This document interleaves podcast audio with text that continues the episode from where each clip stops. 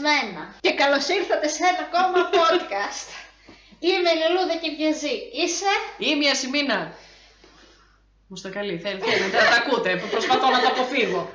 Συγγνώμη που είμαι έτσι νευριασμένη, μόλις συνειδητοποιήσαμε ότι λειτουργεί καλύτερα το μικρόφωνο των 16 ευρώ. Και των 30 ευρώ μας πρόδωσε. Μας πρόδωσε. Μπαμπέσικα. Αλλά είμαστε εδώ για έναν τρίτο χριστουγεννιάτικο επεισόδιο. Πλησιάζουν οι μέρες για τα Χριστούγεννα που όπως είπαμε και στο προηγούμενο επεισόδιο ο Χριστός θα ξαναγεννηθεί.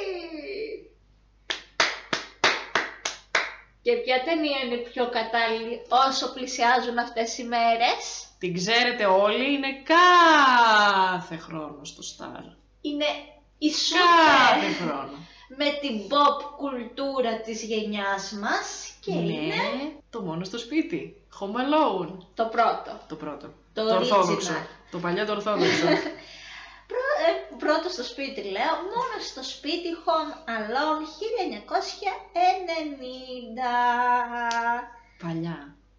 Να πω ως παιδί το 90s εντωμεταξύ ότι οι περισσότεροι θεωρούμε ότι το 1990 είναι 20 χρόνια παλιά, αλλά όχι. Είναι 30 Είναι 30 και χρόνια πίσω. Μπορώ να το επιβεβαιώσω. Έχει αλλάξει αυτό. Μπορώ να το επιβεβαιώσω αυτό ότι είναι Ναι, 30 και εγώ μπορώ. χρόνια Εγώ πλέον. δυστυχώς, ναι, και παραπάνω. Το βιώνω, το βίωσα, θα το βιώσω παραπάνω σε αυτά τα γενέθλια. Τέλος πάντων, είμαστε τώρα 16 Νοεμβρίου 1990 που κάνει πρεμιέρα. Και fun fact, το παρατήρησα, ο σκηνοθέτης είναι πάλι ο... Ο Chris Columbus. Ναι, που σκηνοθέτησε τη φιλοσοφική Ναι, μύθο. και εγώ αυτό παρατήρησα. Δεν το περίμενα. Ναι, Μου εγώ έκανε εντύπωση. το παρατήρησα στο επεισόδιο που έκανα για τον Χάρι Πότερ και 16 Νοεμβρίου έκανε την πρεμιέρα του και ο Χάρι Πότερ. Α, στο διάλογο. Ναι, Α, ο Chris Columbus θέλει να βγαίνουν ταινίες το 16 Νοέμβρη. ναι, δεν ξέρω. Να είναι ήταν σκορπιή. τυχαίο. Γαμάτο, πάρα πολλά κοινά στοιχεία με τον Χάρι Πότερ. Γενικά, αυτό σχολίασε και στο επεισόδιο με τον Χάρι Πότερ ότι ίσως ο Χάρι Πότερ όταν τον είδαμε πρώτη φορά μας προκάλεσε όλα αυτά τα ωραία συναισθήματα, όλη αυτή τη ζεστασιά, όλο αυτό το κόσμο γιατί έχει πολλά κοινά στοιχεία με το μόνο στο σπίτι που είναι πιο παλιά ταινία. Και ίσως το υποσυνείδητό μας λέει «Α, αυτό είναι γνώριμο έδαφος». Και τα χρώματα και ο τρόπος που προσέγγισε τους ε, ηθοποιούς παιδιά να παίζουν και η μουσική, γιατί η μουσική πάλι είναι John Williams. OK. Ξέρεις ποιος είναι ο John Williams? Κάποιος συνθέτης υποθέτω. Harry Potter, Ναι. τα σαγόνια του Καρχαρία, Α, Star Wars α, αυτό, α, τι λέτε. Οκ. ε, ή το Εξωγήινος. Έχει η- κάνει και τον E E.T. Indiana Jones. Μάλιστα. Α, τι- ε, πιο α- Jurassic Park. Δεν τον ήξερα, φίλε. Ναι, ήξερα, ναι, είναι παιδί ναι, του Hans ναι, Zimmer, ναι. γι' αυτό. Και πάλι η μουσική εμένα μου αρέσει πάρα πολύ. Αν και σε αυτό το σημείο Δεν τη θα πω παρατήρησα πολύ. ένα unpopular opinion. Ρίχ' το. Δεν μου αρέσει ο μόνο, ε, μόνο στο σπίτι. Το παιδάκι ή η ταινία; Η ταινία. Ε, καλά, σαν ταινία δεν είναι κάτι Όχι, δεν αμάν και τι. είναι ότι δεν είναι αμάν και τι. Πολλές ταινίες δεν είναι αμάν και τι. Και εντάξει, οκ, υπάρχουν. Τη βρίσκω κακιά ταινία. Και όχι γιατί ξεχνάνε το παιδί τους, θα σου εξηγήσω μετά τους Α, λόγους. έχω κι εγώ ένα λόγο που δεν μ' αρέσει ένα Είναι- part της ταινίας, αλλά μάλλον πρέπει να το αναφέρουμε στο τέλος. Μπορεί να λέμε και το ίδιο, αν σε Ναι. πιάνω. Πάρα πολλά πράγματα, αλλά οκ. θα Ναι, το- ναι, θα ναι, ναι, το- ναι, ναι, ναι. Έχω κι εγώ ένα πολύ συγκεκριμένο part που σήμερα ειδικά δεν θα έστεκε καθόλου, πιστεύω. Ναι, ναι. Αυτά με τους συντελεστές, εντάξει. Πηγαίνετε ακούστε το Harry Potter και η φιλοσοφική λίθος α, για να ακούσετε παραπάνω για το σκηνοθέτη και για τον μουσικό να μου κάνετε και νούμερα. Άντε. να μου κάνετε ένα δώρο, το αξίζω, είναι Χριστούγεννα. Δουλεύω για αυτό το podcast. Θες να μας πεις έτσι με λίγα λόγια την ιστορία που τα λες. Καταρχάς, θέλεις Ναι. να το πάμε με spoilers. Ε, ρε παιδιά, τώρα εντάξει, τι spoiler να σας κάνουμε για το, το μόνο στο σπίτι; Ναι, ενώ δεν, δεν είναι Θέλω- κάτι φοβερό. Δεν είναι κάτι φοβερό και Είναι θέλω να μια πω λίγο χρυσ- πολύ όλοι ξέρετε τι γίνεται. Είναι μια χριστουγεννιάτικη κομμωδία αμερικάνικη, δηλαδή και να μην το Ναι. έχετε δει. Ε, κάτι θα έτσι έχετε ο ακούσει. τέλος έχει, δεν είναι ότι θα σας κάνουμε κάτι Καλά. τεκό, θα σας Ολόκληρο, το, εγώ, παρόλο που παίζεται από τότε που θυμάμαι τον εαυτό μου, δεν είχα κάτσει ποτέ να το δω ολόκληρο. Ναι. Και πάντα για κάποιο λόγο όποτε το πετύχαινα στην τηλεόραση το γυρνούσα. Δεν, δεν καθόμουν να δω μόνο στο Και εγώ σπίτι. δεν το έχω δει ποτέ ολόκληρο. Ε, τώρα έκατσα. Κι εγώ. δεν, δεν το είχα δει ποτέ, ήξερα τι γίνεται. Υπήρχε δηλαδή στο background αυτό. Ναι. Και φίλε, διάβασα πρόσφατα ότι έχει φτιαχτεί μέχρι και το 2021 Ναι. έξι μόνο στο σπίτι. Το ένα και Λοιπόν. το δύο είναι το ίδιο cast. Ναι. Το 2 είναι που είναι στη Νέα Υόρκη που μιλάει και με τον Τραμπ σε ένα πλάνο, αν θυμάμαι καλά. Δεν ξέρω. Ναι, ναι, ναι, είναι και ο Τραμπ σε ένα πλάνο και Παναγία μιλάει στο, μου. στο Μακόλι Κάλκιν. Μόνο και μόνο γι' αυτό δεν θα το δω. Ναι. Ένα άλλο έχω δει με ένα παιδάκι πιο μικρό από τον Μακόλι Κάλκιν που είναι πιο πρόσφατο. Που πάλι είναι η ίδια, το ίδιο concept του μόνο στο σπίτι. Okay. Και μου είχε φανεί και πιο καλό να πω την αλήθεια. Πολύ πιο έξυπνο. Από λίγο που είχα δει ήταν σε κάποια φάση τύπου βαριά είμαι κουρασμένος ας ανοίξω τηλεόραση. Κάπου το είχα πετύχει και μου είχε φανεί αρκετά καλύτερο από το κλασικό μόνο στο σπίτι. Okay. Θα του δώσω μια ευκαιρία έτσι από περιέργεια να κάτσω να το δω ολόκληρο. Okay, να του δώσουμε μια ευκαιρία. Αλλά ναι, γενικά ξεπηδούσαν επειδή προφανώς έκανε πολύ μεγάλης πρακτική επιτυχία το, το ένα και το δύο. Ε, ήταν νούμερο ένα για 12 εβδομάδες στο Α. box office. Δηλαδή πεζόταν ε, και πολύ Μα μετά τις κατάτοξα. α, γιορτές και Ναι. το 2011 το ξεπέρασαν σε έτσι πράξεις το Hangover το 2. Α, οκ. Ναι, δηλαδή το 2011 ήρθε άλλη ταινία να, Να πει κάνει ότι- τέτοιο box office. Ναι, ναι, ναι. Οκ. Ήταν η φάση ότι εντάξει το πρώτο Σαββατοκύριακο μόνο που παίχτηκε βγάλαμε 17 εκατομμύρια, Πόσα; 17 εκατομμύρια από το πρώτο Σαββατοκύριακο. US dollars? Α, yes. Οκ, μάλιστα. Α, dollars, American doll- dollars. Που συνολικά ήταν το 6% των εισπράξεων μόνο. Μμμ. Ένα Σαββατοκύριακο το 6% των εισπράξεών σου. Και το 6% των 17 εκατομμύρια. Ε, ναι, γύρευε πόσο βγάλαμε. Ναι, ναι. Ε, εντάξει, μιλάμε για χρήμα. Ναι. Γι' αυτό καταστράφηκαν ζωές. Αυτό ήθελα να πω, αυτό σκέφτηκα. ναι. Anyway. Που, για να πούμε έτσι και λίγο τα spicy, ο πρωταγωνιστής, το παιδάκι που κάνει τον Kevin McCallister, είναι ποιος άλλος, ο Macaulay Culkin. Ε, αν δεν ξέρετε την προσωπική του ζωή και αυτά, εντάξει, το παιδί ήταν 10 χρονών και ξαφνικά έγινε Superstar. superstar. Ναι.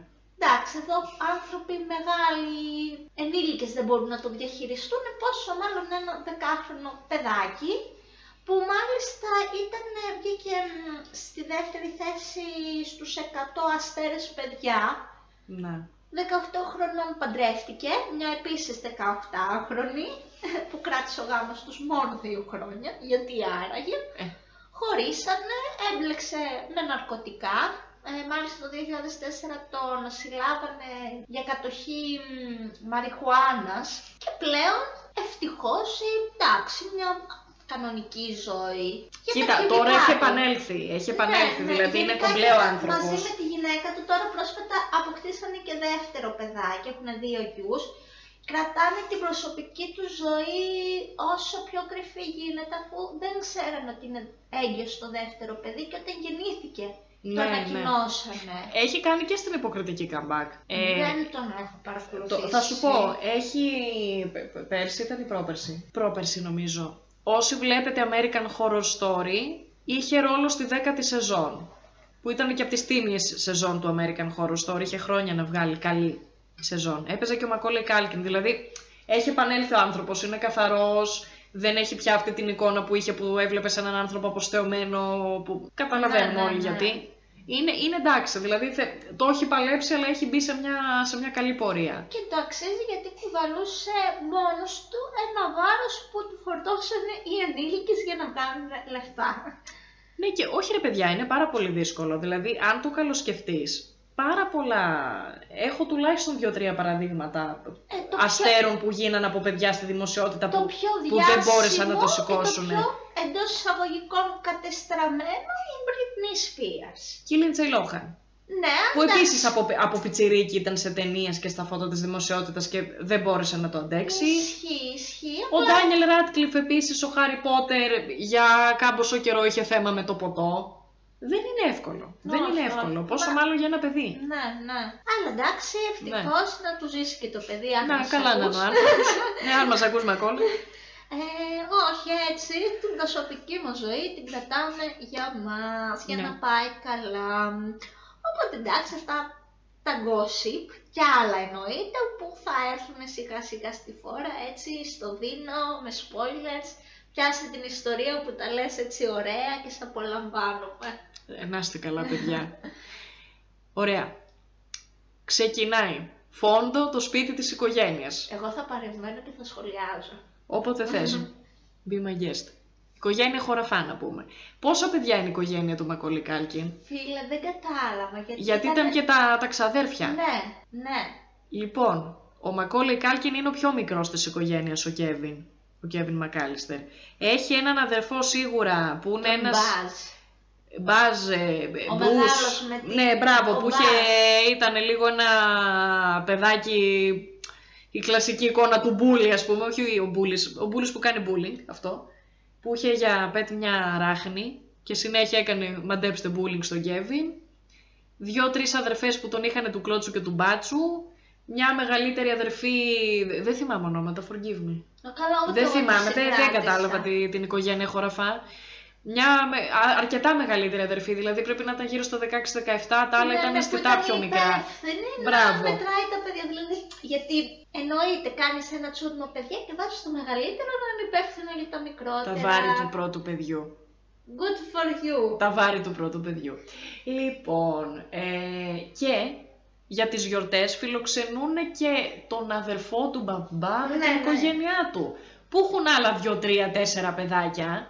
Ναι. Οπότε στο σπίτι γίνεται ένας κακός χαμός. Και η ταινία ξεκινάει με πλάνο του Τζο Πέση. Shout out. Πολύ καλός ηθοποιός, φοβερός. Από τον Ονό και τον Goodfellas κατέληξε να παίζει στο χωμαλό. Τι να κάνει, ήθελε λεφτά. Ε, ναι. βέβαια, ήταν αρκετά ε, έτσι αθυρόστομος. Ο Τζο Πέση. Ναι, ναι, και Στη ζωή του. όχι, στην ταινία πολλά Και τι, τι λέει; πολλά λόγια ξέφευγε από τα lines και του Α. ξέφευγαν βρισιές Α, και του βάλανε χέρι ότι είναι οικογενειακή. είναι οικογενειακή η ταινία.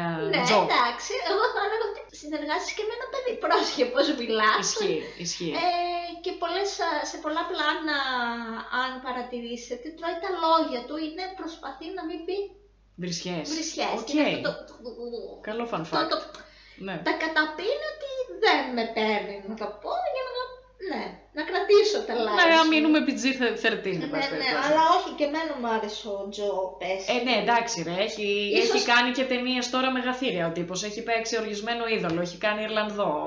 Νομίζω ήταν στο Goodfellas. Εντάξει, ναι. Ναι. Ε, έχει δώσει το διαπιστευτήριά του Υποκριτικά άνθρωπος. αυτός και ο τέτοιος, ο Μακόλι μ' άρεσε.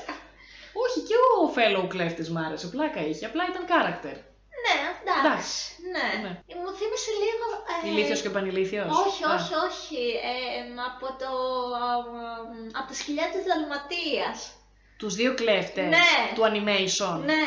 Μου Ναι. θύμισε συνδυαστικά ο Ναι, ναι, ναι, ναι, ψηλός. ναι, ναι, ναι, θα μπορούσαν και σαν Ναι, μορφές θα ναι. μπορούσαν, είναι η αλήθεια. Οπότε, ο Τζοπέση, ο ένας από τους δύο ληστέ, τους δύο ληστές, σε πάση περιπτώσει, σκάει στο σπίτι, γενικά έκανε σκάουτινγκ στα σπίτια της γειτονιάς και σκάει ντυμένος αστυνομικός, Παρένθεση, δεν μιλάμε για τη γειτονιά τύπου τα Σεπόλια, μιλάμε Όχι. για γειτονιά τύπου... αστική αμερικάνικη, έτσι. Και φυσιά για Ελλάδα. Μπράβο. Να ναι. μιλάμε. Ε, Δεν μιλάμε για μεταξούργιο. ναι, ναι. Ωραία, σκάει ντυμένος αστυνομικός, προσπαθεί και ο, ο σκηνοθέτης μας εισάγει στο χάος που επικρατεί στο σπίτι με τις δύο οικογένειες, με όλο αυτό το παιδομάνι, με τους γονείς που ετοιμάζονται να πάνε την άλλη μέρα στο Παρίσι και τρέχουν από εδώ από εκεί, βαλίτσες, κατάματα. Και προσπαθεί να βρει έναν ενήλικα που μένει στο σπίτι, να συνεννοηθεί και δεν τα καταφέρνει. Είναι Ναι. πόση ώρα που τον προσπερνάνε και οριακά δεν του λένε Α, πιάσε τα άπλυτα και πέτα τα στο καλάθι. Τέτοια φάση. Για να μας εισάγει ο σκηνοθέτης το τι την μπάχαλο επικρατούσε. Μετά πολλά βρίσκει το, τον μπαμπά του, του Κέβι και τους λέει ότι ξέρετε, κάνουμε περιπολίες και επειδή υπήρχαν κάποια κρούσματα ληστειών στη γειτονιά, να προσέχετε κτλ. Και, και ουσιαστικά θέλανε και να κόψουν φάση του σπιτιού, τι έχει και τι δεν έχει, και να μάθουμε αν θα λείπουνε. Οπότε ο, Κι- ο Τζο Πέση κόβει και σπίτι με πράγματα, τουλάχιστον το βάλαν στο μάτι και ότι αύριο πάνε Παρίσι. Το κρατάει. Μετά ο σκηνοθέτης μας εισάγει στο πώς η οικογένεια φέρεται στο, στον Κέβιν Μακάλιστερ, το, που είναι ο πιο μικρούλης. Ρε, αυτό είναι που με νευριάζει και δεν μπορώ να ταυτιστώ με την ταινία και νευρίασα και δεν μου άρεσε. Ότι κα, κανονικοποιεί τον neglect. Τι είναι το neglect; Το neglect είναι η. ε, Να μου το περιγράψει με δικά σου λόγια. ε, μισ- ότι δεν ασχολείσαι αρκετά με κάποιον, ότι τον έχεις λίγο παρατημένο. Ότι ναι, κάνεις τόσα παιδιά και actually δεν ασχολείσαι. Ένα το κρατούμε. δεν προλαβαίνεις και από την άλλη τα βάζουν τώρα η σκηνή που θα περιγράψεις λογικά είναι που φέρονται λίγο άσχημα στον Κέβιν ο οποίος Κέβιν δεν κάνει κάτι κακό στην Είναι απλά ένα πραγματικότητα. 8χρονο παιδάκι. Για πες ακριβώς τη σκηνή και θα σου Να πω την πω τη εγώ σκηνή. που, που διαφωνώ Ναι. στο πώς το προσεγγίσαν κυρίως στο σενάριο και κατ' επέκταση σκηνοθετικά μετά. Ναι. Ξεκινάει με τον Κέβιν ουσιαστικά να πηγαίνει στο δωμάτιο της μαμάς του. Και η μαμά του να είναι να προσπαθεί να φτιάξει βαλίτσα και του, τον έχουν σε φάση απλά βρες κάτι να απασχοληθείς και μη μας πρίζεις εν Ναι, ολίγης. δεν είχαν εφευρεθεί ακόμα τα τάμπλετ. Μπράβο. Οπότε τα παιδιά έπρεπε κάτι να κάνουν, κάτι να τους βρουν να κάνουν. Ήταν σε φάση μη, με- μη μας πρίζεις και, ο, και η μάνα και ο πατέρας. Ναι. Και ο Κέβιν να είναι, μα όχι προσέξτε με, μα, μα με Μα, πειράζουνε, μου πειράζει τα πράγματά μου, μα το ένα, μα το δεν άλλο. θέλω να κοιμηθώ με τον ξαδερφό μου γιατί, Γιατί κατουρ- κατουράει. Κατουριέται πάνω του. Είναι πολύ φυσιολογικό. Που είναι ένας legit λόγος να μην θες να κοιμηθείς με τον ξαδερφό σου. Και σας το λέω εγώ που ήμουν κατρουλίτσα όταν ήμουν μικρή. Ήσουν κατρουλίτσα. Ήμουνα, ναι. Αλήθεια. Ναι, ναι. Ας' το διάλο. Ναι. Οκ, δεν το περίμενα αυτό. Με αποκορύφωμα όταν α, ήταν να γεννηθεί ο αδερφός μου και με είχαν αφήσει σε μια θεία μου. Και τους κατακατούρισες, μαρκάρισες Ναι, την ναι, περιοχή ναι. σου. Μάλιστα. Ε, εντάξει, πρώτη φορά ήμουν α, Σε ξένο σπίτι να μην το κατουρίσω. που με- με είχαν αφήσει οι γονείς μου και μάλιστα ένας άλλος αδερφός μου μου είχε πει εκείνη τη μέρα ότι τώρα που θα κάνουν καινούριο μωρό οι γονείς μου δεν θα με αγαπάνε. Καταλαβαίνεις. Ναι. Συνδέθηκε προσωπικά η Λελούδα με το Home Alone, γι' αυτό έχει αυτή την αντίδραση με το, με τον Γκέβιν Μακάλιστερ. Ήτανε, ήτανε πολύ άμεσο trigger. Όχι, εντάξει, ευτυχώς συνέχισαν να με αγαπάνε το ίδιο. Εντάξει. Δεν μας ξεχώρισα. Προσπερνώ το trigger της κατρουλίτσας. Ναι. Και ακολουθεί σκηνή που ο ένας ο αδερφός που έχει το κατοικίδιο Ταραντούλα και είναι ο μπούλης της οικογένειας, ε, του τρώει την πίτσα. Έχουν παραγγείλει πίτσες και ουσιαστικά δείχνει ότι τα αδέρφια τον έχουν του πεταματού. Τι ηλίθιο το λένε, τι ανίκανο τον λένε. 8 χρονών Και είναι σου ένα λέει, μικράκι, γιατί λένε δεν μπορείς να κάνεις τίποτα, μα είναι 8 χρονών. Τι, «Μα τι λέει, μπορεί να κάνει ένα 8χρονο παιδί. Βοηθήστε με να φτιάξω τη βαλίτσα μου. Δεν μπορείς να τα κάνεις. Όχι ρε φίλε, Είναι οριακά αυτό. δεν μπορώ εγώ να το κάνω. Θα το κάνει το 8χρονο παιδί εκτός αν είναι ψυχαναγκαστικό πια. Και να έχει το ταλέντο να το κάνει. Εφόσον έχει προηγηθεί όλο αυτό ότι όλοι τον αγνοούν, τον έχουν του κλώτσου και του μπάτσου, είσαι έτσι, είσαι αλλιώς. Υπάρχει σκηνή στην κουζίνα, έχουν παραγγείλει 5, 6, 7, 3, 5 και 11, 15, 12 πίτσες για να χορτάσει όλος ο λόγος. 120 δολάρια. 122 δολάρια παρακαλώ, πήγε ο λογαριασμός. Ο μεγάλος αδερφός που του κάνει bully του, bullying του παίρνει το φαγητό. Ε, και ο Κέβιν για να αντιδράσει, πετάει, του πετάει γάλα νομίζω πάνω του, αν θυμάμαι καλά. Τον, τον σπρώχνει Το σπρώχνει και πέφτει και αυτός- πέφτει κάτι, πέφτουν κάτι ποτήρια γάλα πάνω στον πάγκο της κουζίνας που είχαν αφημένα και τα διαβατήρια. Ναι, γίνεται χαμός, σηκώνεται και γυρνάει ο θείος και λέει είσαι βλάκας. Φίλε, αυτό ήθελα να πω. Είναι το αποκορύφωμα ελληνικής κι ας είναι αμερικάνικης οικογένειας των 90's. Που σε ποια σημερινή οικογένεια θα πεταχτεί εμένα ο θείος μου; Ή κάνω εγώ ένα παιδί, θα πεταχτεί η αδερφή μου να πει στο, στο παιδί μου είσαι βλάκας; Θα την πάρει ο διάολος. Και καλά θα κάνει. Και καλά θα κάνει. Τότε στα 90's ήταν μια κλασική Τετάρτη. Πολλά πράγματα ήταν μια κλασική Τετάρτη στα 90's. Αυτό είναι. Και μετά από αυτό, δηλαδή, αντί να πούνε γιατί έφαγες την πίτσα του αδερφού σου, είναι 8 χρονών, εννοείται θα αντιδράσει υπερβολικά. Και κα- Όχι, καλά έκανε θα πω εγώ εδώ. Είμαι εγώ ενήλικη, θα αφήσει εσύ να μου φας την πίτσα και δεν θα την δράσω. Χαμός θα γίνει. Ε, όχι, θα σε ρωτήσω. Θα σου πω. ας Πες πούμε, ότι είναι- δεν ήθελες να με ρωτήσεις, ρε παιδί μου, έρχεται ένας άνθρωπος και μου παίρνει με το ζόρι το φαΐ μου, θα τον δεχόμουν. Όχι, Όχι. όχι, όχι, όχι. Χαμός θα γινόταν, κι ας μην Όχι. είμαι 8 χρονών πια. Και αντί να πούνε ότι γιατί έφαγες το φαγητό του αδερφού σου, που είσαι κοντζάμ γαϊδούρι 16 χρονών. όσο Περνάει ο είναι, Βαβά, ναι.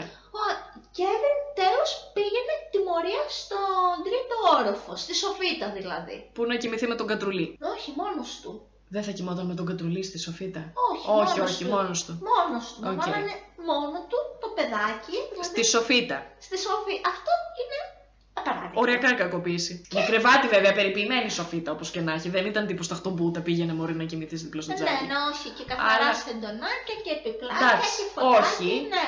Αλλά και πάλι Αλλά ρε όπως και να φίλε, έχει. Του εξήγησε ότι, οκ, σου πήρε το φαΐ, δεν αντιδρούμε υπερβολικά.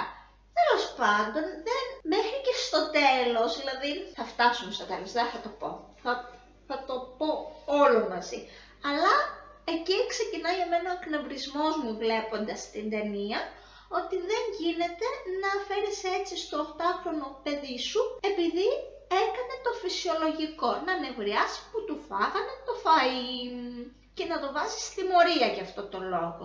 Ναι. Και φτάνει στο σημείο που λέει στη μαμά του, γυρνάει και λέει «Μακάρι να εξαφανιζόσασταν». Και λέει η μ, μαμά του που την παίζει η Κάθριν Οχάρα, πολύ ωραία γυναίκα, Ναι, να συμφωνώ. σε αυτό το σημείο. Συμφωνώ. Μην το λες αυτό γιατί θα το μετανιώσεις αν συμβεί. Fun fact, η πρόσφατα είπε σε συνέντευξή της ότι της ήταν πάρα πολύ δύσκολο να πει αυτή την ατάκα γιατί θεωρούσε ότι δεν θα μπορούσε μια μάνα να το πει αυτό το πράγμα. Του είχε πει, αν θυμάμαι καλά, ότι πες το άλλη μία φορά γιατί μπορεί όντως και να γίνει. Ναι, ναι, ναι, ότι Ναι. λέει ότι μου ήταν πολύ δύσκολο να πω αυτή την ατάκα και θέλω να πω φυσιολογικό γιατί είναι κάτι κακό να λες στο παιδί σου κάτι τέτοιο. Και λέει αυτό το πράγμα και εκεί εμένα αρχίζουν τα νεύρα μου. Συνέχισε. Συνεχίζω. Λέει, επιμένει ο Μακόλε Κάλκιν, ναι, να εξαφανιστείτε, να πάτε στο διάολο όλοι, να μείνω μόνο στο σπίτι. Λέει και μόνος του όταν μεγαλώσω θα μένω πάντα μόνος σε ένα σπίτι, Ναι, να και μην να ακούω παντρε- κανέναν Και σας, να παντρευτώ, λέει μόνο, πα- ανυπομονώ να παντρευτώ για, για να μείνω μόνος μου. Ναι.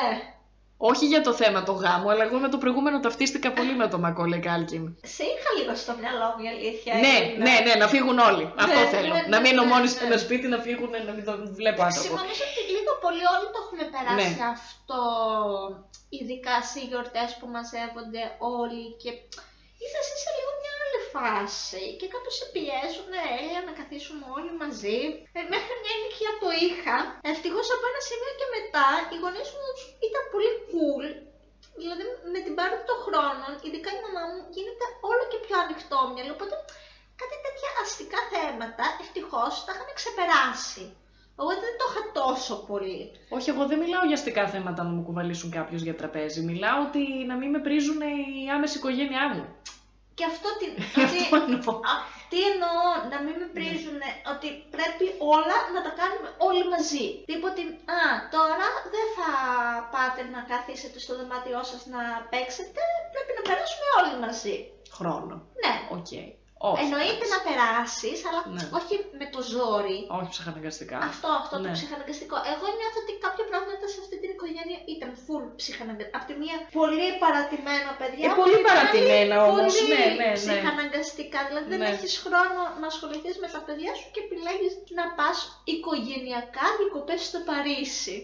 Συνέχισε. Συνεχίζω. Ξημερώνει άλλη μέρα. Ε, επειδή ήταν όλοι τσούρμο, ήταν παιδικές κατασκηνώσεις πραγματικά, το ράντσο, ράντσο Κορινθίας όλο αυτό το πράγμα, για να μεταφερθούν, είχαν συνεννοηθεί με το αεροδρόμιο να τους στείλουν δύο βανάκια. Για να πάνε και οι ίδιοι και για τα, τα πράγματά τους, τις αποσκευές τους. Και αυτοί παρακοιμήθηκαν. Οπότε Ναι, έγινε κόπηκε το ρεύμα όλο... μέσα στο, ε, το βράδυ και έτσι. Και δεν χτύπησε το ξυπνητήρι, Ναι, κάτι ναι. τέτοιο παίχτηκε. Αυτοί παρακοιμήθηκαν, το καταλαβαίνουν σηκώνονται σε κάποια φάση και φύγανε άρον-άρον. Μα, μα βαλίτσες, μα να ετοιμαστούν, μα, μα, μα. Και για να δικαιολογηθεί το πώς ξέχασαν τον Γκέβιν, είχαν βάλει τη μεγαλύτερη αδερφή να μετρήσει κεφάλια. Το οποίο από μόνο του είναι προβληματικό. Δηλαδή, μετράς κεφάλια. Ναι. Ναι, είναι όλο λάθος. Είναι, είναι 90's, παιδιά. Διαπαιδαγώγηση 90's. Είχε έρθει ένα γειτονόπουλο να δει τι παίζει, έπριζε τον υπάλληλο και του λέγε που θα πάτε, που θα πάνε οι γείτονες. Εγώ είμαι ο τάδε, μένω απέναντι. Όπως σκέψω αυτό το παιδί να γίνει ενήλικα. Κάποια φτιάχνουνε, κάποια δεν έχουν σωτηρία. Ναι. Και έχουν βάλει τη μεγάλη αδερφή να μετρήσει κεφάλια. Και τυχαίνει είναι σε κάποια φάση εκεί χωμένο το παιδάκι, είναι πλάτη στην αδερφή με ένα σκουφί και, και χαρχαλεύει τα παιχνίδια που έχουν εκεί πέρα. Οπότε αυτή μέτρησε σωστά. Απλά δεν κατάλαβε ότι δεν είναι ο Κέβιν. Ναι. Και το παιδάκι έφυγε. Πάνε, φτάνουν στο αεροδρόμιο, προλαβαίνουν την πτήση, όλα καλά. Να είναι η Κάθριν Οχάρα, κάτι έχω ξεχάσει, κάτι έχω ξεχάσει. Τι να είναι, τι να είναι αυτό που ξέχασα. Μα Άραγε. Φίλε, στα εισιτήρια δεν τα είδανε. Έλατε, έχεις δίκιο. Έχεις δίκιο, φίλε, δεν το είχα σκεφτεί αυτό. Ότι, Ναι. α, περισσεύει ένα εισιτήριο. Ε, Περισσεύει... ή δεν είδα το ένα μου παιδί όλη την ημέρα. Αυτό που το πας. Ε, Ποιος να λείπει, αχ, καλέ το παιδί μου, τι λέτε τώρα. Και είναι ο Κέβιν. Ναι. Ο Κέβιν ξυπνάει. Ξυπνάει. Μόνο στο σπίτι. Χαρά στην αρχή. Τι ωραία, τους εξαφάνισα όλους. Ναι, Να πάτε ναι, στο ναι. διάολο όλοι σας και δίκιο είχε το παιδί εδώ που τα λέμε. Τρελάθηκε, εντάξει. Τρελάθηκε. Σου λέει τι θα κάνω; Η Κλασική, νομίζω είναι το κλασι- η κλασική αντίδραση όλων όταν περνάμε, ας πούμε, σε άλλη πόλη και έχουμε πρώτη φορά το δικό μας σπίτι και είμαστε τελείως μόνοι μας και δεν έχουμε να δίνουμε λογαριασμό σε Ε, κανέναν. ξεκινάς από τα καλο... κολοφαγητά. Ακριβώς. Το, Junk κολοφα... food. το κολοφαΐ είναι το πρώτο, το junk food. Όλοι το έχουμε όλοι, περάσει. όλοι, όλοι, όλοι, εννοείται αυτό. Ναι. Κάθεται ο τυπάρας, βάζει βιντεοκασέτα την ταινία που δεν τον άφησε ο θείος του να δει. Γιατί με αυτό το αίτημα πήγε στη μαμά του ότι ο θείος Φράνκ δεν με αφήνει να δω αυτή την ταινία. Τι έχει, λέει. Εντάξει, δεν λένε τίποτα. Βάζει αυτή την ταινία και τρώει ό,τι σαβούρα μπορείτε να φανταστείτε. Έχει κάνει ένα βουνό με λουκουμάδες και σοκολάτες από πάνω και, marshmallow. παγωτά, και- Μια Μόνο που ιδέα το ήταν, εν πάση βλέπεις, περιπτώσει. θες να πας τουαλέτα. Ε, Μόνο που το βλέπεις παθαίνεις διαβήτη. Κάθεται, βλέπει την ταινία. Εντάξει, δεν έχω να πω πάρα πολλά ως προς αυτό. Γενικά το ζούσε μόνος του στο σπίτι, εντάξει, έκανε ε, τα ε, πράγματα των μεγάλων. Ίσως είναι και το λίγο εκεί που κα- αρχίζει και κάνει μια και- κοιλιά το σενάριο. Ισχύει. Γιατί Είναι βαρετό, δεν έχει κάποια έκπληξη μετά το πρώτο σοκ. Οκ, Ναι. ξεχάσανε τον Κέβιν. Είναι πολύ βαρετό αυτό το σημείο. Οπότε σ- το σκυπάρουμε πιστεύω. Το σκυπάρουμε, ναι, εντάξει. ναι, δείχνει εντάξει, πώς θα απλά- πάει ο Κέβιν μόνος του. Μέρα με τη μέρα ότι έχει βαρεθεί το junk food. αυτό Του λείπει η οικογένειά του, Ναι. το μετάνιωσε που δεν είναι η οικογένειά του εκεί. Λέει θέλω να γυρίσουν πίσω. Κάνει το μπάνιο του μόνος του, σαν μεγάλο παιδί, πλένει τα δόντια του, αρχίζει και παίρνει φαγητό κανονικό, βαρέθηκε να τρώει junk food, μέχρι και ο Γλυκούλης πάει κόβει δεντράκι για να το στολίσει. Ναι, μωρέ, καλουλάκος μου. Οπότε έτσι είναι μέχρι που Σε αυτό που θα ήθελα να αναφερθώ βέβαια είναι με την ταινία. Που νομίζω δεν υπάρχει πραγματικά σαν Όχι, ταινία. όχι. Έχει γυριστεί για το Home Ε, Alone. έχει γυριστεί το συγκεκριμένο, Ναι, ναι, ναι. η συγκεκριμένη σκηνή, όντως. Ισχύει, ισχύει Που το. είναι σαν φιλμ νουάρ, Μπράβο! ναι. αυτές οι ωραίες ταινίες της Αμερικής του 40. Ακριβώς, ακριβώς που τη χρησιμοποιεί και για τον Deliverado, Ναι, το ναι, Keep the ναι, Change ναι, και ο ναι. Filthy Animal για να παίρνει τις τζάμπα πίτσες. Ε, Που πλήρωσε. Όχι, πλήρωσε, πλήρωσε, εντάξει. όντως, Ήταν όντως. κύριος, δηλαδή Ναι. πέρα από την οδοντόβουρτσα που την πήρε. Την έκλεψε γιατί φοβήθηκε. Φο- Α, σε αυτό το σημείο Ναι, δεν είπαμε. εμφανίζεται και κατά τη διάρκεια ένας γέρος που καθαρίζει τους... ε, Τα πεζοδρόμια που χιόνι και πάνω, ναι, πάει να ο φτιάρει. Ρόμπερτ ε, Μπλόσον είναι γνωστή φάτσα του κινηματογράφου, απλά τώρα είναι σε πολύ μεγαλύτερη ηλικία και υπάρχει φήμη από τον αδερφό του Κέβιν, τον μεγάλο με την Ταραντούλα, ότι αυτός έχει σκοτώσει την οικογένειά του. Ναι. Και ότι μέσα στο κουβά που έχει το αλάτι για να πετάει στον δρόμο είναι τα πτώματα. Οπότε κάθε φορά που τον βλέπει ο Κέβιν, Χαίρεται πάνω του. και λογικό είναι. Ε, μικρούλης είναι, το πιστεύει. Ναι, εντάξει. Ε, στο μεταξύ, οι σκηνές α, με τον... α, ο, ο Τζον Πέσι, τώρα που ήδη- επειδή είπαμε ότι είναι μικρούλης, ε, απέφευγε να βλέπει στο πλατό τον α, Μακόλη, γιατί ήθελε όντως να τον φοβάται. Α, οκ. Ναι, και Μάλιστα. μάλιστα όταν ήταν κουρασμένος, ο Μακόλεϊ ανάμεσα στα, στις λήψεις απλά ξάπλωνε στο πάτωμα και κοιμότανε. Πολικό παιδί. Ναι, Μια χαρά. Όπου το βάλεις κοιμάται. Ναι, υπάρχει και αυτός ο κυριούλης που παρεμβάλλεται. Προχωράμε στην υπόθεση.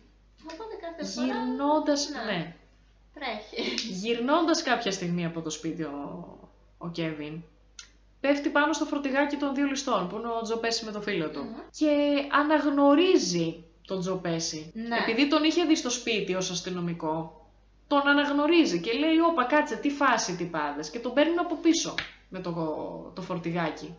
Αυτός τους κρύβεται, μετά βρίσκουν όντως το σπίτι και στην αρχή βρίσκει τρόπους να τους διώξει. Δηλαδή έρχονται από την πίσω πόρτα, πάει και ανάβει το φως, να δουν ότι είναι μέσα. Είχε βάλει πάλι την ταινία να ακούσουν φωνές, ότι κάποιος είναι. Ναι, ε- έκανε το άλλο το κορυφαίο ότι Αυτό μ' άρεσε έβαλε, πάρα πολύ. Ε, φιγούρες α, διάφορες να κάνουν ότι έχουν πάρτι με ενήλικες. Αυτό, είχε βάλει αυτό, παιδιά, ήταν όντως φοβερή ιδέα. Μ' άρεσε πάρα πολύ αυτό σαν σύλληψη.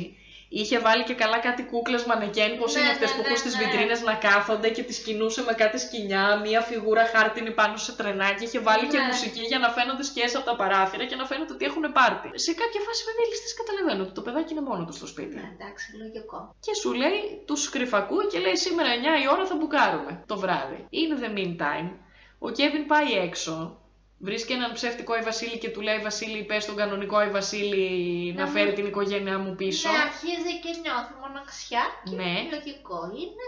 Και πάει στην εκκλησία και μιλάει με αυτόν τον κυριούλη και του λέει ότι κοίταξε ξέρω ότι ακούγονται πράγματα για μένα αλλά δεν έχεις λόγο να με φοβάσαι και Ναι. κάνουν και μια πολύ ωραία συζήτηση. Σήμερα στην ουσία ήρθα να δω την εγγονή μου που τραγουδά γιατί δεν έχω... Δεν μιλάω με το γιο μου. με το γιο Ναι. μου, οπότε αυτό δεν έχω κάνει κακό. Αυτή είναι η ιστορία πίσω από μένα. Και δίνει ο ένας τον άλλο συμβουλές ότι ο παππούλης λέει στον α, Κέβιν ότι να αγαπάς την οικογένειά σου και τέτοια και από την άλλη ο Κέβιν λέει ότι πάρε τηλέφωνο το γιο σου. Ναι, ότι δεν Ποιο χρειάζεται να είναι το φοβάσαι. χειρότερο που μπορεί να γίνει. Και να μην σου μιλήσει τουλάχιστον ξέρεις Μμμ. και το αφήνει εκεί. Και φτάνει η ώρα που θα πάνε οι λίστες στο σπίτι και γυρνάει σπίτι να έχει φτιάξει τη σπαγή. Α, να πούμε σε όλο αυτό ότι η μάνα του από τότε που κατάλαβε ότι έχει ξεχάσει τον Κέβιν έχει τρελαθεί και έψαχνε σαν τρελή να, να βρει πτήσεις να γυρίσει και γυ- θα γυρίσω πάση θυσία, έψαχνε, έκανε και τελικά βρίσκει έναν τρόπο να φτάσει. Α, άλλο σημείο που νευριάζει. Η Πες το. μάνα προσπαθεί να γυρίσει. Ο πατέρας στα αρχίδια του. Ο πατέρας, φίλε, εντάξει αγάπη μου, καλά Χριστούγεννα, θα τα πούμε. Θα καθίσουμε εμείς εδώ πέρα στο Παρίσι. Έχεις Φίλε, δίκιο. εγώ όσο χρονών και να είσαι, καλά, δεν θα το συζητήσω για τον πατέρα, προβληματική φιγούρα, εξίσου, άμα μου λέγανε ξεχάσαμε τον αδελφό σου, θα ανησυχούσα. Ειδικά με είναι 8. Είναι σαν ένστικτο, δεν είναι πιστεύω ότι, ότι οκ, μου το λένε και το ξεχνάω. Είναι ένα πλασματάκι που συνυπάρχεις κάθε μέρα μαζί του. Ότι γιατί λείπει αυτό το πλασματάκι. Και αυτές θέλω τις να πω, μέρες; δεν είναι να πεις ότι ήταν 18 το παιδί και μπορεί να, να φροντίσει τον εαυτό του. Είναι 8. Ναι, ναι. Αν ήταν 18, να πω ότι εντάξει, οκ, μπορεί να, να τα βγάλει πέρα. Θέλω να πω, είναι ένας Δεν- ενήλικας. Δεν ανησυχείς κιόλας. Όχι, εντάξει, ναι. είσαι κομπλέ, αλλά τώρα άμα μιλάμε για ένα παιδάκι 8 χρονών. Ή Ναι. άντε να σου πω ότι ήταν 15, εντάξει, πάλι πάει στο διάολο, ρε αδερφέ. Αλλά τώρα ένα μικρό παιδάκι και μόνο του στη γειτονιά, γιατί να συμπληρώσουμε ότι και οι γείτονες λείπανε διακοπές. Ναι, ναι, Δεν είχαν- είχε κάπου να απευθυνθεί. Είχαν πάρει τηλέφωνο full Και λείπανε όλοι. λείπανε, ναι. Εντάξει, εγώ δεν θα ήμουν ήρεμη. Δηλαδή, Ποιος να είναι τώρα ήρεμος, εντάξει. Μπορεί να Οπότε, γίνει εντάξει, οτιδήποτε. Η μάνα σε αυτό το σημείο φυσιολογικά αντέδρασε να Ε, ψάχνει άμα δεν τη δρούσε και εκεί. Εντάξει, θα είχαμε Μπορεί πρόβλημα. να γυρίσει με κάθε τρόπο πίσω και φτάνει η ώρα που οι ληστές, ο Μάρκ και ο Χάρη πάνε να Ληστές. μπουκάρουν στο σπίτι. Αντί για τον Τζο Πέσι, αρχικά ήταν, ε, το είχαν προτείνει στο Ρόμπερτ Ντενίρο. Αλήθεια. Ναι. Α, οκ. Αλλά δεν δέχτηκε. Οκ. Είχανε γι' αυτό Προσπαθώ να φανταστώ τον Ρόμπερτ Ντενίρο σε αυτή την ταινία. είχαν σκοπό κάποιον πολύ μεγάλο να βάλουν. Κάποιον πολύ μεγάλο που μαφιόζει Ναι, και ναι. ταινίες. Ναι, Ναι. ναι, ναι. Φτάνουμε στο σημείο το κομβικό. Το οποίο, βλέποντας τώρα την ταινία, κατάλαβα ότι το σημείο της ληστείας, που υποτίθεται ότι είναι όλο το ζουμί της ταινίας, κρατάει. 10 λεπτά. Ναι, Ναι, γι' αυτό Δεν σου το λέω, ήξερα, δεν είχα κάνει κάτσει να τη δω. Φουλ κοιλιά και είναι μου βάζει να δω προβληματικό. πόσα χρία στα πράγματα και η ληστεία Ναι. κρατάει 10 λεπτά. Ναι. Που είναι όλο το κλου της ταινίας; Ίσως γι' αυτό ότι πάντα βλέπουμε αποσπάσματα, γι' αυτό δεν συνδέεται φουλ αυτή η ταινία με τα Χριστούγεννα, αλλά σαν background. Ναι. Δεν είναι ότι έχεις κάτσει, δηλαδή και να έχεις κάτσει, έχεις κάτσει σε πολύ μικρή ηλικία, που Ναι. λογικά δεν το θυμάσαι. Ναι, ναι, ναι, μετά. ναι, ναι. Πάντα σαν background υπήρχε. Ναι. Εγώ σου λέω με το που τη βλέπω, λέω, Όχι, πάλι Χριστέ μου, το μόνο στο σπίτι. Λέω, Ναι. βάλτε κάτι άλλο. Το Ναι, αλλάζω, ναι. δεν θα κάτσω να το δω. Και να φτάσουμε τώρα λίγο στο. Καλά πέρα από όλο το οικογενειακό που είναι πολύ προβληματικό όντως, τι θεώρησα εγώ προβληματικό σε αυτή την ταινία; Πλέον, τουλάχιστον με τα μυαλά που έχω τώρα, δεν μου φαίνεται τόσο αστείο να βλέπω ανθρώπους να πατάνε καρφιά, να τους πέφτουν σίδερα στα κεφάλια, να καίγονται τα χέρια τους από πυρωμένο μέταλλο. Ναι. Δεν το βρίσκω αστείο, να πω Ναι. την αλήθεια. Και δεν ξέρω αν είναι πολύ καλό να... Κάπως με ενόχλησε εμένα, εν πάση Ναι, περιπτώσει. ότι δεν είναι κομμωδία αυτό το πράγμα Ναι. πλέον, είναι σε φερλής, ότι... Και ούτε καν σε φερλής. Δηλαδή, όντως δεν μου φαίνεται αστείο να βλέπω έναν άνθρωπο ο- να θέλω παθαίνει να- κάτι. Θέλω να πω ότι ε, ο Σεφερλής το κάνει σήμερα μόνο αυτό να χρησιμοποιεί πεσήματα και χτυπήματα ενός ηθοποιού για να γελάσει το κοινό. Ναι. Μια καλή κομμωδία δεν χρησιμοποιεί τέτοιους τρόπους για να γελάσει το κοινό, αλλά εντάξει, εκείνη την περίοδο αυτό χρησιμοποιούσαν. Δηλαδή είναι... Βέβαια, να πω ότι Ναι. καταλαβαίνω ότι είναι και πώς θα το αποδώσεις έτσι. Ναι. Εντάξει, δεν είναι μόνο ότι βλέπεις, είναι και πώς θα αποδοθεί. Εκεί το, το αποδίδουν πολύ ανάλαφρο και αστείο και... Οπότε ναι, το καταλαβαίνω μέχρι ένα ερευνητές βαθμό. έχουν πει Ναι, οι ίδιοι ότι με αυτά τα χτυπήματα δεν θα είχαν επιβιώσει. όχι. Προφανώς. Δηλαδή Προφανώς, προφανώς. Οι άλλοι Γιατί- πάθανε γκάβματα τρίτου βαθμού, δεν θα είναι. πεθαίνουν, να σου έρχεται το σίδερο στο κεφάλι ή να Ναι. πατάς πίσα και να Και κολλάνε το τα- καρδί, ναι, είναι λίγο Πολύ. όπως και Ναι, να ναι, το ναι. κάνεις. Ναι. Όπως και επίσης ότι κανένα παιδί και όλα τα λεφτά του κόσμου να έχει και συνεργείο να έχει, δεν θα μπορούσε να στήσει αυτές τις παγίδες. Προφανώς. Αλλά εντάξει, αυτό είναι μυθοπλασία. Οκ, αυτό είναι το λιγότερο που με πείραξε. Ότι θέλει να σου δείξει ότι ένα παιδί μπορεί να είναι εφευρετικό. Άμα το δεις λίγο χωρίς να κρίνεις, οκ, το ακούω κάπως. Αλλά αυτό και εμένα τώρα δεν κατάλαβα την ώρα που το έβλεπα, αλλά τώρα που το λες το συνειδητοποιώ ότι μου χτύπαγε και εμένα. Δεν μου φαινόταν αστείο αυτό που λες. Ή να βλέπω επίσης- ανθρώπους να χτυπάνε. Τώρα που το λες ότι ένα παιδί να είναι εφευρετικό, εγώ σκέφτηκα και το εξής άλλο. Πόσο υγιές είναι ένα παιδί να σκεφτεί να κολλήσω καρφιά στην πίσα ή να βάλω το, τη θερμάστρα πίσω από το μέταλλο για να την πιάσουν και να καούνε. Καταλαβαίνεις ότι πάει αλλού, ας πούμε, να σκέφτεται ένα παιδάκι με αυτόν τον τρόπο. Στο προηγούμενο podcast με το ψαλίδο χέρι είπα ότι αν κάνω παιδιά, στα δεκάχρονα παιδιά μου θα βάλω να δω το ψαλίδο χέρι. Είναι μια ταινία που θα τους Ορότατη. προβληματίσει κοινωνικά, Βεβαίως. θα τους καλλιεργήσει κάπως την α- συναίσθηση. Το μόνο στο σπίτι δεν θα επέλεγα να το βάλω στο παιδί μου να το δει. Και θυμάμαι τη μαμά μου θα μου λέει μην βλέπεις τέτοιες αηδίες και εννοείται τσίναγα γιατί Ναι. δεν... Ε, παιδάκι ήσουν, ναι. Ναι, συνειδητοποιώ όμως γιατί δεν με άφηνε. Ούτε το, δεν σ' άφηνε και για το μόνο στο σπίτι, ε. Ναι. Δεν με άφηνε. Εντάξει, Ε, εγώ δεν το είχα- ενέκρινε κιόλας. Είχα τον μπαμπά μου που έβλεπε τα πάντα και δεν μου έλεγε όχι. Οπότε καθόμουν παρέα με τον μπαμπά μου και τα έβλεπα. Αλλά άμα δεν ήταν ο μπαμπάς μου να είχε ανοιχτή την τηλεόραση, Δεν θα τα βλέπεις. δεν θα τα. Οκ. Δεν μ' άφηνε η μάνα μου. Οκ, Ναι, κατάλαβα. Ναι, ναι, ναι. Θεωρούσε καλύτερα να βλέπουμε Δύο Ξένους. Συμφωνώ.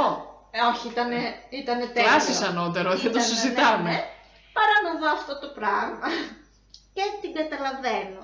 Απλά εντάξει, εγώ αν κάνω παιδιά θα τους εξηγήσω γιατί. Η μαμά μου δεν είχε αυτό το, δεν είχε φτάσει σε τέτοιο level Ναι. να κάθεται να μου εξηγήσει γιατί δεν με αφήνει να τα δω. Μου λέει δεν θα τα δεις και τέλος.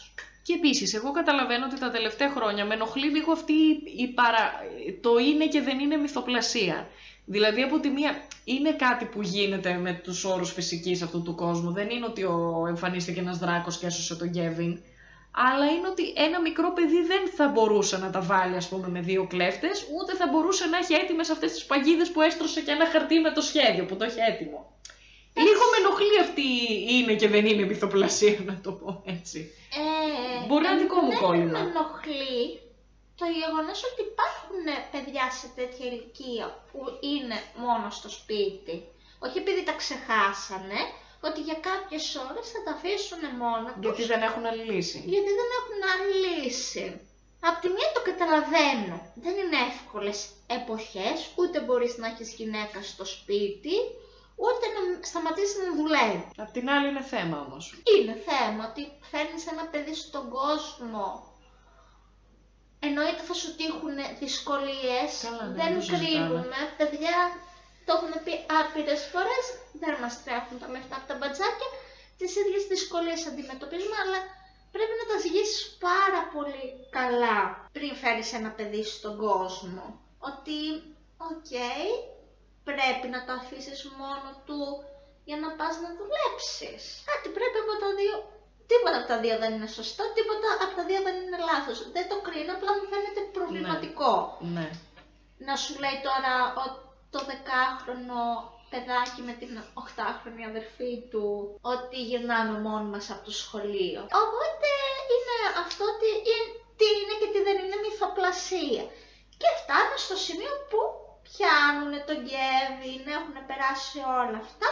Ο Κέβιν στο μεταξύ έχει προλάβει, έχει πάρει την αστυνομία να Ναι. την ειδοποιήσει. Και έχει πάει στο απέναντι σπίτι. Ναι, που το έχουν κλέψει και, Και αυτό. και έχουν βάλει ο ένας, ο ψηλός που και καλά είναι ο πιο χαζούλης, έχει βάλει κάτι για να βουλώσει τον νεροχύτη και να πλημμυρίσει το σπίτι. Αφήνουν ανοιχτέ τις βρύσεις και καλά ότι αυτό είναι το υπογραφή του σαν, σαν ληστές, ρε παιδί μου, ότι Ναι, πάρα εμείς πολύ είμαστε. έξυπνο. Έχει γίνει το σπίτι, χάλια έχει πλημμυρίσει το υπόγειο και τον κρεμάνε τον Κέβιν από τη, το πουλοβεράκι σε μια κρεμάστρα και είναι έτοιμη, τι- λέει τι να του κάνουμε ό,τι μας έκανε Ναι, και και σκάει ο τέτοιος. Στο μεταξύ σε αυτή τη σκηνή ο Τζο Πέση όντως τραυματίζει κατά λάθος τον... ε, Γιατί τον κρεμάς ενώντας από το πουλόβερ. Όχι, εκεί Α. που πάει να του δαγκώσει τα δάχτυλα, του το δαγκώνει όντως. Α, Επίσης, Α, όταν οκ. το διάβασα λέω οκ. έβαλε το χέρι του 10χρονο, 9χρονο, πόσο χρόνο ήταν τότε, στο στόμα του. Ναι. Δηλαδή, θεωρώ ότι στο 2023 αυτό είναι Απαγορευτικό. μηνύσιμο. Ναι. Να, Ναι, είναι απαγορευτικό θα έλεγε κανείς. ναι. ναι, Δηλαδή, δεν το ήξερα. Ναι. Δεν το θυμάμαι καν αυτό ότι Εγώ δάγκωσε το το χέρι. διάβασα αφού είδα την ταινία. Δηλαδή, άμα το είχα διαβάσει πριν, θα την έβλεπα πολύ διαφορετικά αυτή τη σκηνή.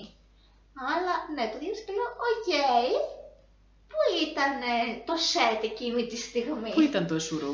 Ναι, τέλος πάντων και μπαίνει ο Μάρλεϊ, ο γεράκος και Τους σώζει σκοπανάει με το, τον το Κέβιν. φτιάρι και το σώζει. Και έρχεται η αστυνομία, τους παραλαμβάνει, κουλουπού κουλουπού. Και πάλι φίλε, αντί να πει είσαι μόνος σου, τον αφήνει πάλι μόνο στο σπίτι. Ναι, ναι φίλε. Ότι τι, άντε από εκεί νευρίασα. Χώρια που η αστε... Καλά, το άλλο.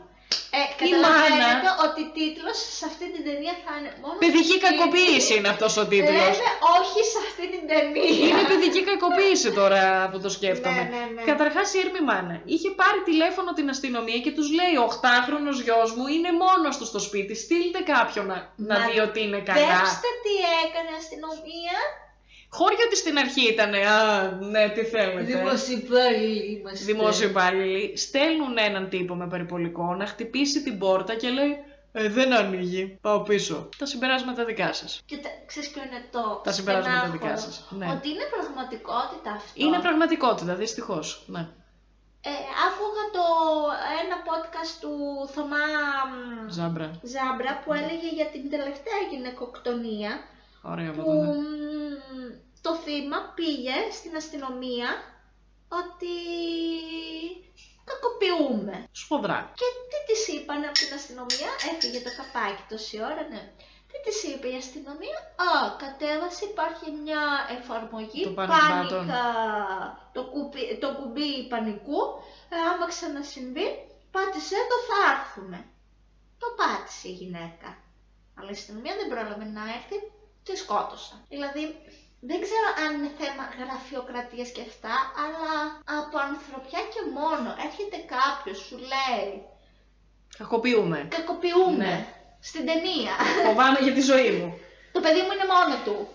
Και τι κάνεις; Α του χτυπήσουμε την πόρτα, δεν απάντησες, ξαναπάω σπίτι μου. Είστε με τα καλά σας, μαλάκες. Δηλαδή, σας λέει η τύπησα ότι είναι ένα παιδί μόνο του. Ναι. Μπορείς να επιμείνεις. Είσαι, είσαι αστυνομία. Μπορείς να μπεις στο σπίτι με έναν τρόπο. Ή έστω να ξαναπάς να δεις αν είναι εντάξει το παιδάκι. Ή να βάλεις ένα περιπολικό απ' έξω. Αν όχι περιπολικό. Εντάξει, υπάρχουν τόσοι τρόποι να προστατέψεις το, το έρμο το, το ζωντανό. Τέλος πάντων, μένει πάλι μόνος του ο Κέβιν και την επόμενη μέρα καταφέρνει αυτή η μάνα να γυρίσει. Είναι Χριστούγεννα, μπαίνει στο σπίτι, στο μεταξύ ο μικρός έχει καθαρίσει το σπίτι μετά από όλο αυτό το χαμό. Καθάρισα τις πίσες κιόλας.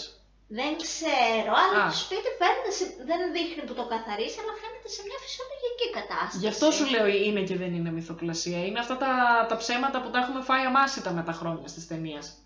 Και βλέπει η μαμά στολισμένο, συγκινείται, το παιδί μου τα κάνει αυτά, ξυπνάει και πέφτει στην αγκαλιά της μαμάς του και λέει πού είναι οι υπόλοιποι, «Α, αγάπη μου δεν μπόρεσαν να έρθουν και εμφανίζονται. Και είναι σε φάση ότι ακόμα και αυτό ήταν τόσο ρομποτικό η συνάντηση, ότι «Α, τα κατάφερες μόνος σου, ε, ναι, τους λέει πήγα στο σούπερ μάρκετ, έχουμε ψώνια και αυτά, εσύ πήγες στο σούπερ μάρκετ μόνος σου, δεν το πιστεύω. Φίλε, εγώ θα το είχα πιάσει το μικρό μου αδερφάκι και δεν θα το άφηνα από την αγκαλιά μου. Να μου συμβεί, με το Σπύρο είχαμε πέντε χρόνια διαφορά. Δηλαδή, αν, αν ήταν 8, εγώ θα ήμουν 13. Να είμαι 13 χρονών, να έχω μέρες να τον δω γιατί τον ξεχάσαμε σπίτι και δεν θα γύρνα σπίτι να τον αγκαλιάσω. Και πολύ, και πολύ περισσότερο είναι σε και μάνα, έτσι. Γιατί εντάξει, είναι αλλιώς να είναι το, το παιδί για, σου για από τον το να πατέρα είναι... δεν θα σχολιάσω. Καλά, αυτός ο πατέρας, παιδιά, και με δότης σπέρματο να το έκανε το παιδί, τύπησα θα ήταν καλύτερα. Δεν ξέρω τι σκηνοθετικές οδηγίες είχαν. Μην νιώσεις τίποτα για το παιδί σου. Άστο. Ήτανε ρε η παλιά οικογένεια. Πώς ήταν παλιά κάτι πατεράδες που δεν ξέραν τι τάξη πάνε τα παιδιά τους και ρωτούσανε; Φίλε, ναι. Παίζει Υπήρχανε μόνο και για, υπάρχουνε. τον, για τον πρωτότοκο να θυμούνται. Ούτε καν παιδί μου, δεν θυμούνται πόσο τι τάξη πάνε. Ο πατέρας μου δηλαδή πρέπει σίγουρα να μου έχει πει ιστορία φίλου του που πήγε σε λάθος σχολείο. Ε, Στην ίδια περιοχή σε λάθος σχολείο να ρωτήσει για τα παιδιά του. Ε, δεν βέβαια. ξέρουν, δεν ξέρουν. Και σε αυτό το σημείο, παιδιά, έχω να πω, έχω να πω ιστορία από φίλη μου που δούλευε πώληση, που να είναι μια έρμη μάνα στο τηλέφωνο και να λέει Μα, μα δεν χρειάζεται να τον ταΐσεις, τρώει μόνο του το παιδί. Δεν ήξερε ότι τρώει μόνο του το παιδί. Και να λέει μετά να την ακούει να λέει Ε, αγκάλιασέ το το παιδί για το άλλο. Το μικρό που έκλαιγε. Δηλαδή πρέπει σε έναν πατέρα να πούμε ότι το παιδί του τρώει μόνο του και ότι όταν κλαις μπορείς να το αγκαλιάσεις. Μην κάνετε παιδιά. Μην Άμα- είστε γεστάρα μα κάνετε παιδιά. Όχι, μην κάνετε παιδιά αν δεν είστε διατεθειμένοι να ασχοληθείτε και να τα αγαπήσετε. Συμφωνώ. Οχ, ναι, λοιπόν, λέμε όχι σε αυτή την ταινία και έτσι τελειώνει η ταινία. Μας δείχνει και ένα πλάνο όπου και ο Γεράκος τον επισκέφτεται ο γιος του με τη γυναίκα του και την εγγονή του, οπότε έχουμε happy end και για το Marley. Δεν, τι φωνή ήταν αυτή την κοκοράκι. ε, έχω νευριάσει, δηλαδή έχω, τα έχω πάρει με αυτή την ταινία. Οπότε έχουμε happy end για όλους, μέχρι που ο Μπάς μπαίνει στο δωμάτιό του και βλέπει ότι τα έχει κάνει όλα κόλος ο, ο Κέβιν και φωνάζει «Κέβιν, τι έκανε στο δωμάτιό μου» Που είναι η ταραντούλα. και κλείνει η ταινία. Και αυτό ήταν μόνος στο σπίτι. Δείτε την ως μελέτη για μια περασμένη δεκαετία. Μην Και γιατί, όχι και ήταν κάποια σκηνικά τα οποία ήταν πολύ διαδεδομένα και στις ταινίες και δεν θα μιλήσω μόνο για μερική. Και στην Ελλάδα, ας πούμε, και σε σειρές των 90's τα βλέπουμε πάρα πολύ και άλλα Ναι. πολλά. Πολύ προβληματικά πράγματα που τα είχαμε κανονικοποιήσει και γελούσαμε με αυτά και αχαχά, τι ωραία και έχουν, Ξέρεις έχουν ποια πλάσει είναι; και μια γενιά, έτσι. το Έχουν πλάσει μια γενιά. στενάχωρο. Δεν συνειδητοποιούμε. Εμείς έχουμε μεγαλώσει και πλέον επιλέγουμε τον κύκλο μας. Ναι. Θεωρώ ότι η γενιά μας, που είμαστε γύρω στα 30, έχουμε μεγαλώσει με αυτές τις εικόνες, η μισή από εμάς έχουμε ξεφύγει και έχουμε κάνει ένα κύκλο πέρα από την τα- ε, ε, τοξικότητα που προσπαθούμε να ξεριζώσουμε την πατριαρχία, το ρατσισμό, το σεξισμό, όλα αυτά παλεύουμε καθημερινά να τα ξεριζώσουμε. Και αρχίζουμε και χτίζουμε έναν πιο υγιή κύκλο. Υπάρχουν όμως σκέψου άνθρωποι στην ηλικία μας που συνεχίζουν και αναπαράγουν αυτά τα στερεότυπα και αυτή την ζωή σαν κανονικότητα. Όχι μόνο αυτό, εγώ θα πω ότι μεγάλη κατάλαβα, επειδή πράγματι από μια ηλικία και μετά μπορείς να επιλέξεις τον κύκλο σου. Ναι. Ε, μέχρι μια ηλικία εγώ θεωρώ ότι ήμουν σε περιβάλλοντα που μπορούσα να επιλέξω και ήμουν αρκετά προστατευμένη θα πω εγώ. Όταν από... τελειώνεις ας πούμε το πανεπιστήμιο και βγαίνεις λίγο σε δουλειές που αρχίζεις και δουλεύεις, βλέπεις λίγο πιο έξω κόσμο κτλ. κτλ. Κατάλαβα ότι οι απόψεις ας πούμε του κύκλου μου, τουλάχιστον στην ελληνική κοινωνία, δεν είναι η πλειονότητα. Αυτό. Εγώ ναι, αυτό ναι. βλέπω. Ναι, Λυπάμαι ναι. πάρα πολύ. Σίγουρα, δεν Μα και εγώ το καταλαβαίνω. ναι, δεν είναι φίλε. Δηλαδή για μένα δεν λέω να το παίξω ούτε ελιτίστρια ούτε ανώτερη. Απλά σε μένα κάποια πράγματα που μου φαίνονται αυτονόητα για πάρα πολύ κόσμο δεν είναι. Ναι. Καθόλου κιόλας. Όχι απλά δεν είναι. Σου λέω, εντάξει, εγώ μέχρι και πρόσφατα δούλευα σε ένα περιβάλλον με συναδέλφους διάφορων ηλ- ηλικιών, α, γνώμεων, απόψεων και αυτά και ακούς πο- πολλές περίεργες γνώμες που λες ρε φίλε υπάρχουν ακόμα αυτές οι γνώμες Ναι. το 2023 και δεν, δεν σε πάω καν στο περιβάλλον που δούλευα στη λιανική πώληση. Εδώ με νέους ανθρώπους που έχετε σπουδάσει μαζί, έχετε σπουδάσει, έχετε πάει πανεπιστήμιο και έχουν απόψεις τύπου Ναι, αυτό θα έλεγα. εγώ ακούω τον άντρα μου και το σπίτι μου με ενδιαφέρει και δεν με νοιάζει τι κάνουν οι άλλοι ε, και με ενδιαφέρει το παιδί μου να παίρνει καλούς βαθμούς ε, και θα το στείλουμε στα καλύτερα σχολεία και αυτό μας νοιάζει να είμαστε μια φυσιολογική ωραία οικογένεια που δεν θα έχει να πει κανένας τίποτα για μας. Και αυτό που λες είναι πολύ light για άποψη, έτσι. Ναι, δηλαδή, ναι, θέλω ναι, να το πω, σου λέω έχω το- το- ακούσει... Καλά, άστο, Έχει άστο, τύχει άστο. να βρεθώ σε δουλειά στην οποία, ε, δεν μπορώ τώρα να τα μεταφέρω στο podcast, αλλά εν πάση περιπτώσει έχω ακούσει όντως απόψεις από άτομα συνομιλικά μου, κάποια από αυτά με μια αρκετή οικονομική επιφάνεια, πολύ Μμμ. περισσότερη από αυτή που μεγάλωσα εγώ τουλάχιστον, που έχουν βγάλει πανεπιστήμιο, ε, και αν ακούσετε τι λέτε θα σας πέσουν τα αυτιά. Καλέ εδώ το 15χρονο να μ' ακούσεις τι λένε μεταξύ τους, αλλά τουλάχιστον... Δεν είναι. Άντε, το 15χρονο Αυτό. είναι 15χρονο. Δικαιολογείται. Και εγώ, ας πούμε, έχω μετανιώσει πάρα πολλά πράγματα που στήριζα και έλεγα στα 15 μου και όταν τα σκέφτομαι ντρέπομαι. Ε, πράγματα που έχω κάνει κιόλας. Ακριβώς. Αλλά θέλω να πω όμως και πάλι το 15χρονο από κάπου το άκουσε και το είδε. Και όταν Ναι. το επιμένεις σε Mm. αυτή την άποψη, όταν επιμένεις σημαίνει ότι καθημερινά την ακούει αυτή την άποψη, τη βλέπει αυτή την άποψη. Δηλαδή όταν ασχολούνται από το πρωί μέχρι το βράδυ να αρέσουν στον τάδε με τον εξής τρόπο, όχι να του αρέσω, όλοι περάσαμε να αρέσω στον τάδε, να αρέσω στην τάδε.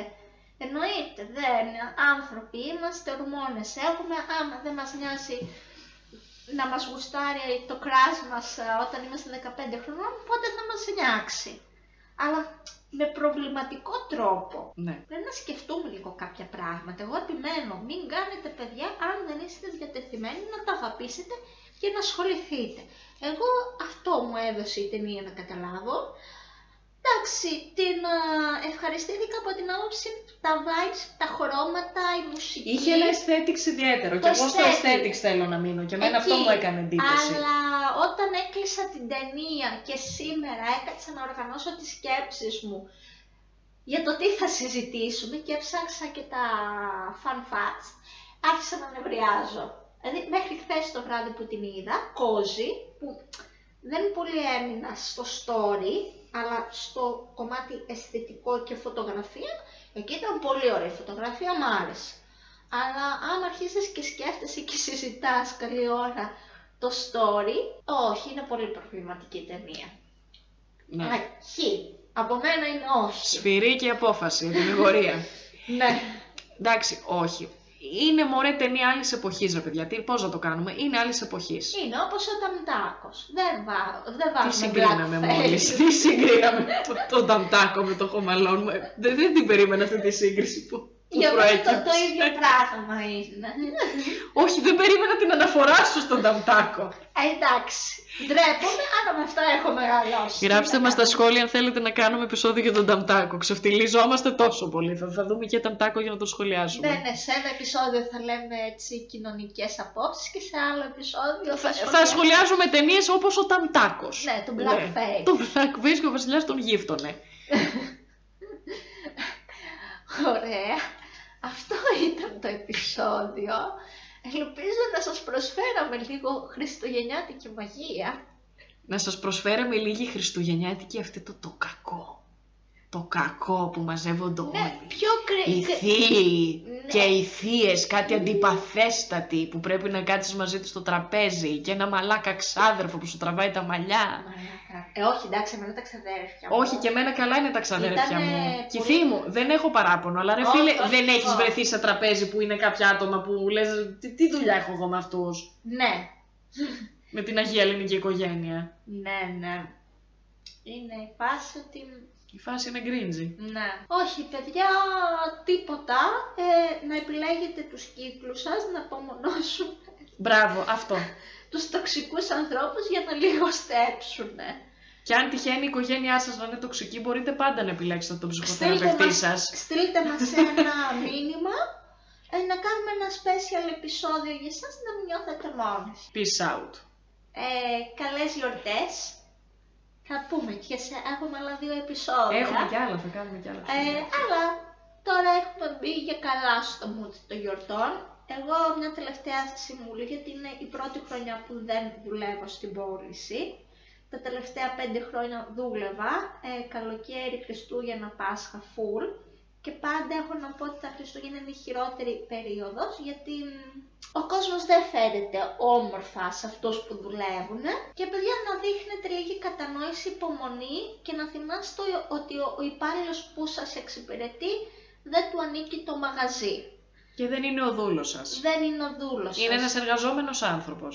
που κατά πάσα πιθανότητα έχει ανάγκη και κάνει αυτή τη δουλειά. Δεν νομίζω ότι κάποιος Την επέλεξε. επιλέγει αυτή τη δουλειά από χόμπι. Οπότε φερθείτε όμορφα, καταναλώστε με μέτρο, καταναλώστε αγάπη, όχι χρήματα και περάστε χρόνο με τους αγαπημένους σας ανθρώπους, όποιοι είναι και αυτοί, όποιοι κι αν είναι.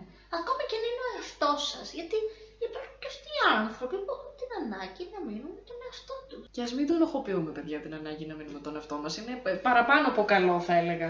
Ναι, δηλαδή Παραπάνω αυτό από καλό. Πρέπει να βγούμε. Όχι, αν δεν θέλει ο άλλος, αφήστε τον στην ησυχία του. Τέλος. Πρέπει, θα τα σπάσουν σε αυτό το podcast όλα τα στερεότυπα. Εν τω και θα μεταξύ, ξεκινήσαμε από, το εμείς χώρο. πρώτες. ξεκινήσαμε από το Home Alone και πού καταντήσαμε. Κα- Καταλήξαμε, όχι δεν καταντήσαμε, ψέματα. Πού Εντάξει. καταλήξαμε; Γι' αυτό αυτό το podcast είναι να προσφέρει και ε, προβληματισμούς. Δεν, παράγουμε Επιτελούμε έργο. κοινωνικό έργο. Εσείς νομίζετε τι, ότι απλά σχολιάζουμε ταινίες γιατί... Α, γατάκια. α, γατάκια, βρε χαζά. Αύριο μεθαύριο. Βρε χαζά. ε, να πούμε ακούτε. Εμείς επιτελούμε κοινωνικό Θα έργο, είμαι βρε ο χαζά. επόμενος Αγγελόπουλος της Ελλάδας. Ωραία. Εγώ πάλι όχι. Εσύ Ε, θα είσαι η μούσα. μου. Εγώ θα είμαι. Εσύ α, ασημίνα και νόνι ζανή. Οι μούσες Έτσι, οι μου. μουσες. Οι μούσες μου. Αυτές οι δύο. Αυτές. Ωραία, νομίζω το τραβήξαμε από τα μαλλιά. Το- απ- Πραγματικά Μας πιο πολύ δεν περιμένουν πάει. να βγούμε, μου στέλνουν μηνύματα εδώ πέρα. Θα τα πούμε σε ένα επόμενο επεισόδιο. Από μας καλές γιορτές και τα λέμε. Γεια σας! Γεια σας guys.